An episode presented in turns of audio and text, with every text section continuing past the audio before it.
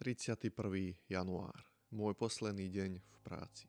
Kolotoč. Zo pár rokov v neustálom pracovnom kolotoči, teraz voľnosť, sloboda. Ako odmena seriálový maratón. Mr. Robot, Peaky Blinders, Perníkový táta. Mysel, telo, pomaly uzdravujúce. Uzdravujúce sa do normálnej tepovej frekvencie. Pamätám si ako raz počas venčenia psov telo mysel na krátky čas v symbióze s tu a teraz. Tých pár sekúnd prežitých v prítomnosti. Cítiť Vánok, počuť štebot vtákov, niečo v mojom živote vzácne, ojedinelé. Áno, v rannej rutine meditácia, deň čo deň, no i tá už pôsobila ako rutina. Ubehlo pár týždňov od posledného dňa v práci Očami preblisklo množstvo zaujímavých scén. Náhle zmena stavu. Nespokojnosť, potreba robiť niečo. Prestať plýtvať čas, energiu na konzumovanie. Produkovať. To bolo túžbou. Tvoriť. Nový projekt v podobe výrobkov dekorácie známej značky Chanel. Prečo? Prečo vymýšľať niečo nové, vlastné, keď už niekto niečo známe obľúbené, vyhľadávané vytvoril. Zadaná objednávka mladému stolárovi, vytvorený e-shop a vysoké očakávania.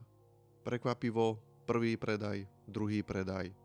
U rodičov v pivnici drevené kúsky natierané bielou, čiernou farbou. Ručná práca. Odosielať balíky do USA nie až tak zábavné. Hlavný dôvod cena za doručenie balíka predaných ešte pár ďalších kúskov, pár spokojným zákazníkom do USA, potom koniec. Z finančného hľadiska nedávalo to veľký zmysel. Druhý projekt, kniha, vlastná kniha. Keď som písal, čas plynul rýchlo, strašne rýchlo. Žiadna potreba na zastavenie sa, premýšľanie. Proste chytil som pero, začal písať a slova, vety vychádzali samé. Písal som zo srdca, možno aj preto počas písania rôzne emočné stavy. Radosť, smútok, plač, smiech. Po dopísaní preklad, korektúra do anglického jazyka. Zobrala si to na starosť jedna prekladateľka na voľnej nohe. Vypýtala si za to stovky eur. Korektúra, preklad dodaný o pár týždňov. Rovnako O pár týždňov vlastná kniha s názvom Before I Won publikovaná. Desiatky kópií poslaných osobnostiam s preukázateľnými výsledkami za sebou. Prišla prvá spätná väzba od čitateľov a s ňou aj obrovské sklamanie. Dal som do tej knihy všetko. Celé moje ja, celé moje srdce. Tiež by sa to dalo povedať aj o tej pani na voľnej nohe. Preklad korektúra, niečo hrozné, dilema, vzdať to alebo opraviť to. Zvolená druhá možnosť, opraviť to. Stálo to tisíce eur. Výsledok neúplne dokonalý, ale aspoň porovnateľne lepší. Modelky, umelci, hudobníci, podnikatelia, herci. Podarilo sa mi získať úprimný názor značných talentov na zadnú obálku knihy. Podarilo sa mi dostať moju knihu na poličky kníh kupectiev v Spojených štátoch amerických a vo Veľkej Británii. No najväčšou odmenou dostať správu od neznámeho jednotlivca z druhého konca Zemegule, v ktorej píše, ako ho moje slova, vložené do riadkov, zahriali pri srdci, ovplyvnili. Táto skúsenosť zmenila postoj. Môj životný postoj a poslanie. Už viac nie je potreba robiť dojem na druhých materiálnymi vecami. Už viac nie je potreba byť bohatý, aby ja sám som sa mal dobré. Bublala potreba, túžba tvoriť a svojou tvorbou pomáhať, inšpirovať druhých ľudí. Ak už byť bohatý, tak preto, aby získané bohatstvo naplnilo prázdne taniere druhých. S talentom alebo bez neho. Hľadujúci umelec. Zdroj, prameň, vyschol. Kniha si z neho odkrojila markantný kus. Jediné riešenie, práca pre druhých ľudí. Bez sna, cieľa, jasnej vízie, čo robiť. Žiadna predstava. Bral som to ako nástroj, ako zdroj príjmu, ktorý bude použitý na vlastnú tvorbu, seba vyjadrenie. Odoslaný životopis, nikto sa neozýval. Čakanie, čakanie a opäť len čakanie. Až dokým sa neozvali z jednej firmy v Bratislave. Príchod na pohovor, odchod z pohovoru. Medzi tým úspešné prijatie.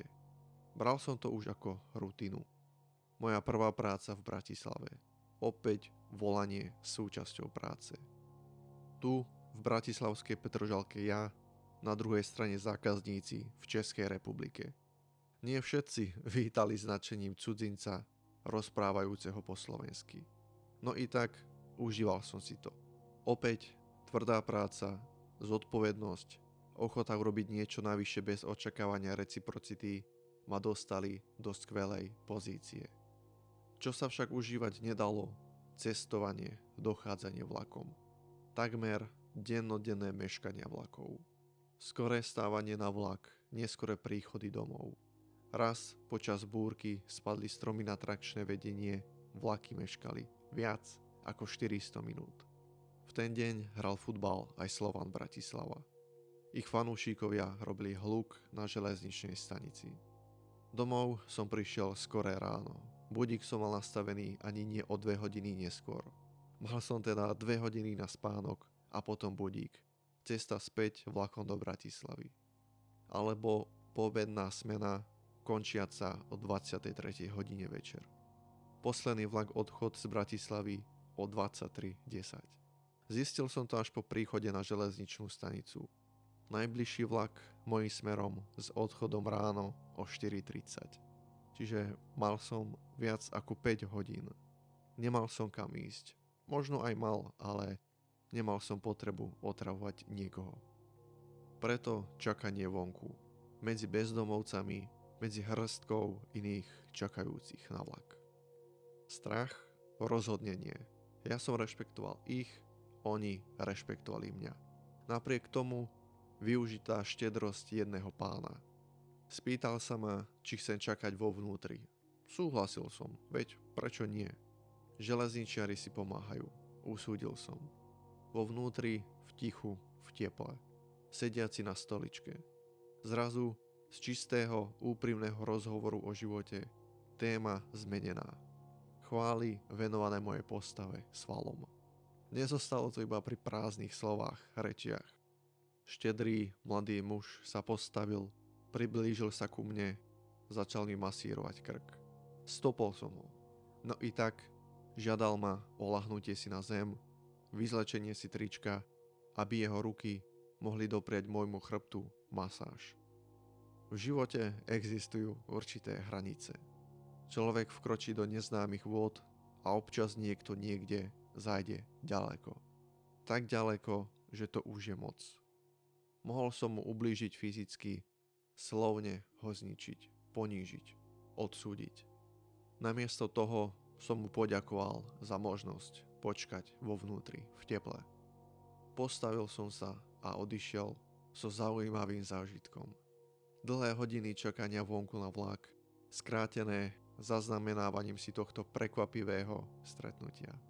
Už viem asi, prečo rodičia hovoria svojim deťom, aby nikdy nenastupovali cudzím ľuďom s lízatkom do auta.